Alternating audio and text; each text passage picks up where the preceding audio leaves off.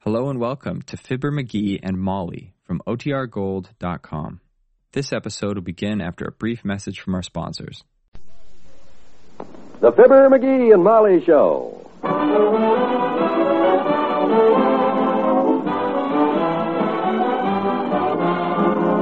Every weekday at this time, NBC brings you Fibber, McGee, and Molly transcribed. The show is written by Phil Leslie and Ralph Goodman and directed by Max Hutto.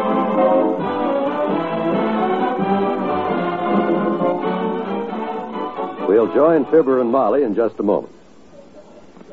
Parents are the same everywhere. You want your youngsters to have the best of everything. But after all, that's only natural. So it's only natural that many of you give your youngsters United States savings bonds. Probably no gift is more rewarding than this gift with a future. Because when those savings bonds mature, your youngster will get a return of $4 for every $3 you invest, $100 for every 75 you put in extra money that he'll surely need for school or college later on. In the meantime, tell him what it means to have his name on a savings bond. Explain how he's Uncle Sam's partner, how his money helps to build planes, ships, and radar equipment for our defense. Your youngster will feel mighty proud to do his part as a citizen and mighty grateful for those extra dollars when his savings bonds mature. Give your youngster, any youngster, a United States savings bond. It's one of the best of all gifts, a gift with a future.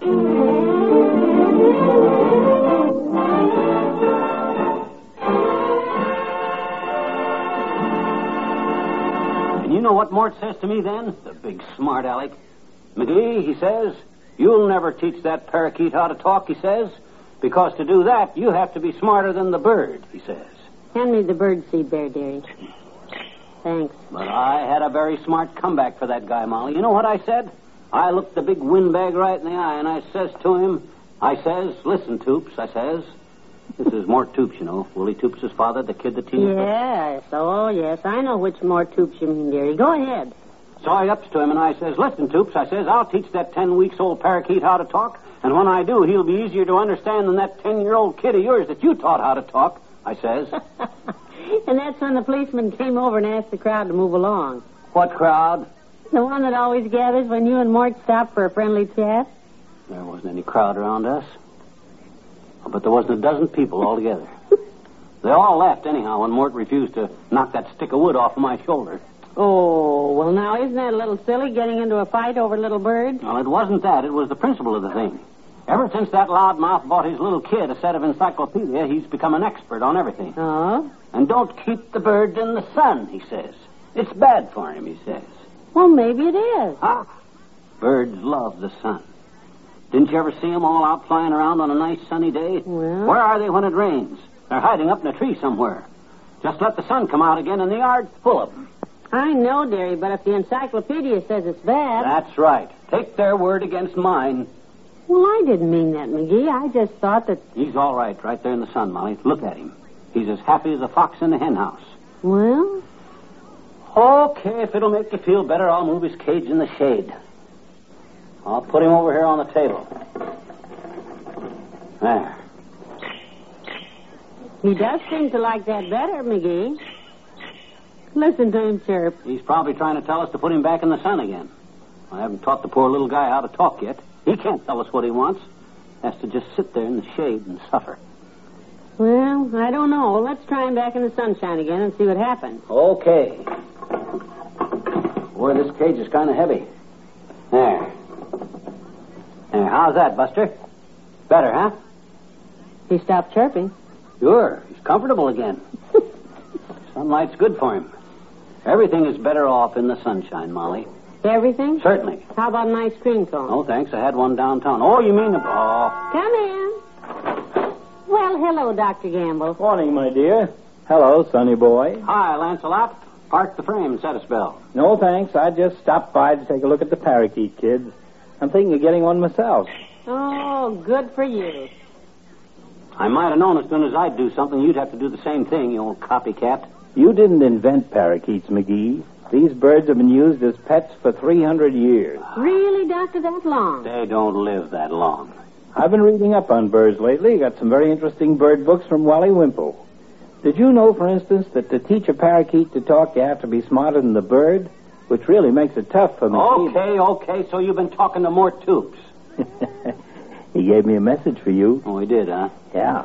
He says he still has that stick on his shoulder anytime you want to come over and knock it off. Say, incidentally, Molly, if I were you, I'd take that bird out of the sun. Did more tubes tell you that, too? Powder pigeon? No, this is something I read in one of Wimple's books. Oh? It says birds in their natural habitat like shade. Now, you see, McGee, I was right.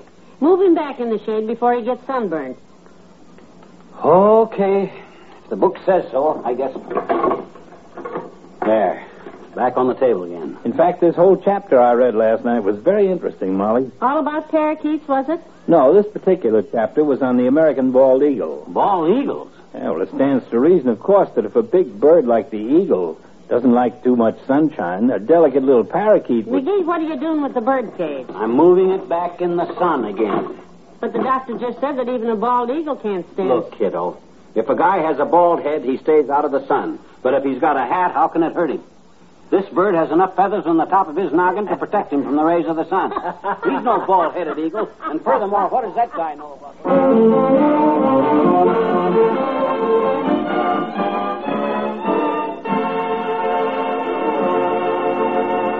Back to Wistful Vista in a minute.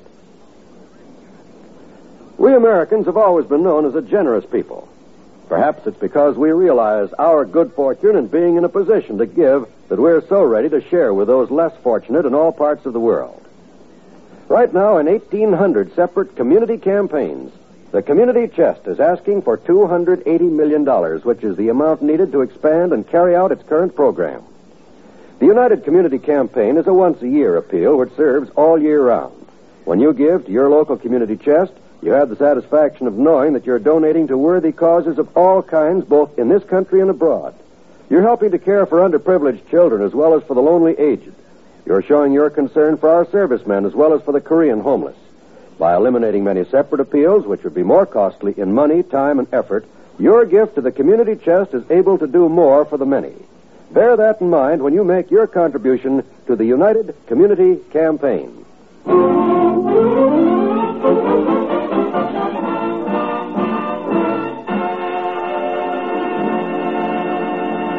McGee, I'm worried about that I parakeet. keep telling you, Molly, he loves the sunshine. He's fine. He's just been sitting there with his head under his wing for the last hour. He's probably sleeping. Now, don't go waking him up. A little bird that size needs his rest. Ah, I can't hear him breathing, McGee. I'd feel better if he woke up. Well, then wake him up Well, if he's really asleep, though, I wouldn't want to disturb him. and leave him alone. Well, what if something is wrong with him? And then wake him up. McGee, don't shout.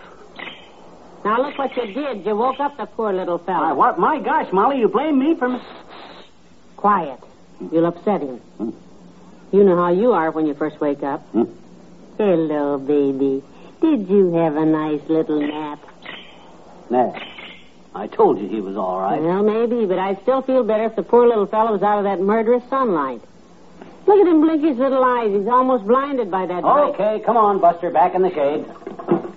If I'd have known it was going to be like this, I'd have put wheels on this dad ratted cage. If I was this poor bird, I'd. Wasn't that our back door? Roger boy! Oh, it's the old timer. Hello there, kids. Hi, daughter. Hi, old timer. Need anything from the grocery store today? I was in the neighborhood and Oh, I... uh, just a minute, Mr. Oldtimer. I'll go get my grocery list. Oh, don't hurry, daughter. I get paid by the day. Hey, still got that little green buzzard there, huh, Johnny? Yep, parakeet.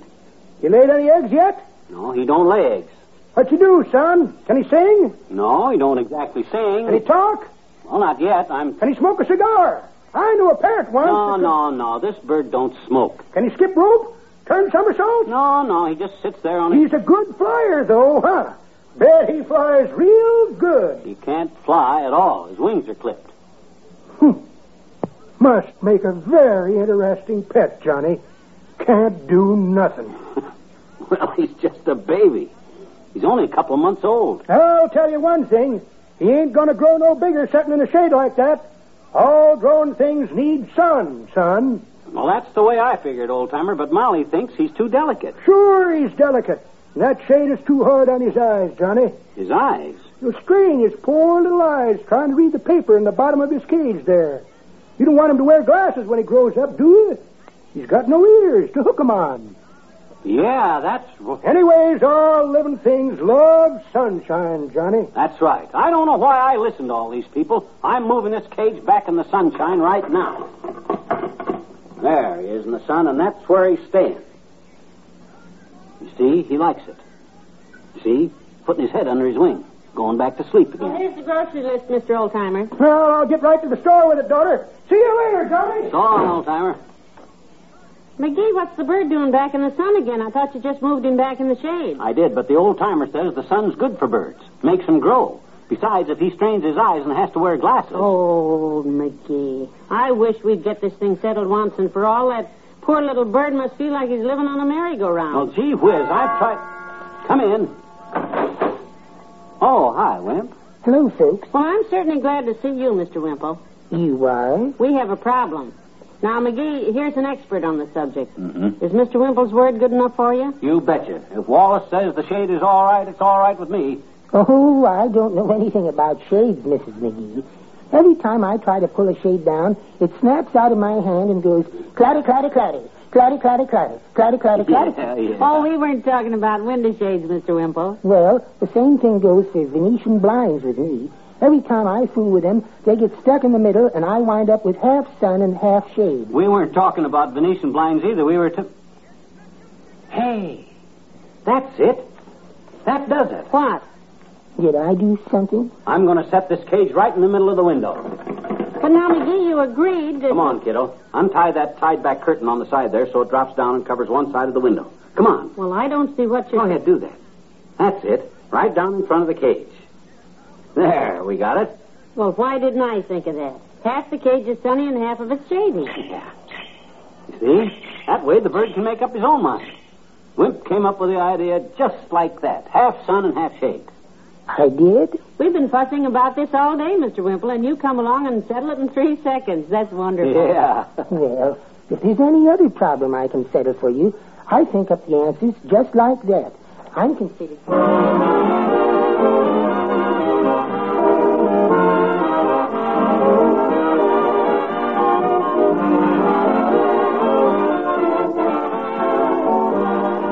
Fibber and Molly will be right back. Well, here we are, all ready to start off on another weekend again. But every time we get to the end of one of them, you can be sure of wonderful entertainment all day Sunday on the NBC radio network. There's NBC's revolutionary new Sunday newspaper of the air called Weekend. There's great dramatic entertainment on Theatre Royal and the NBC Star Playhouse. Adventure with James Stewart as the six shooter. Music on the Golden Voices. Your favorite motion picture stars on two fine shows, The Hollywood Story and Ask Hollywood. A new concept of history is brought to your radio speaker on Stroke of Fate, while Bob Considine brings you news and views on the present day world. These and many more wonderful programs bring the nation's best entertainment into your homes every Sunday when you set your dial to this, your NBC station. Always remember to tune where you hear the familiar three NBC chimes. They're your invitation to the best radio entertainment.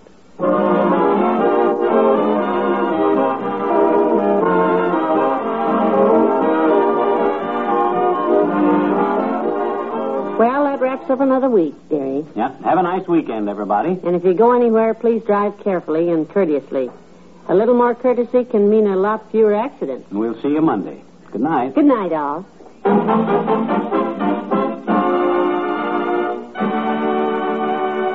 NBC has brought you the Fibber, McGee, and Molly program, transcribed with Bill Thompson as the old timer and Wallace Wimple and Arthur Q. Bryan as Dr. Gamble. This is John Wall inviting you to be with us again next Monday night for another visit with Fibber, McGee, and Molly.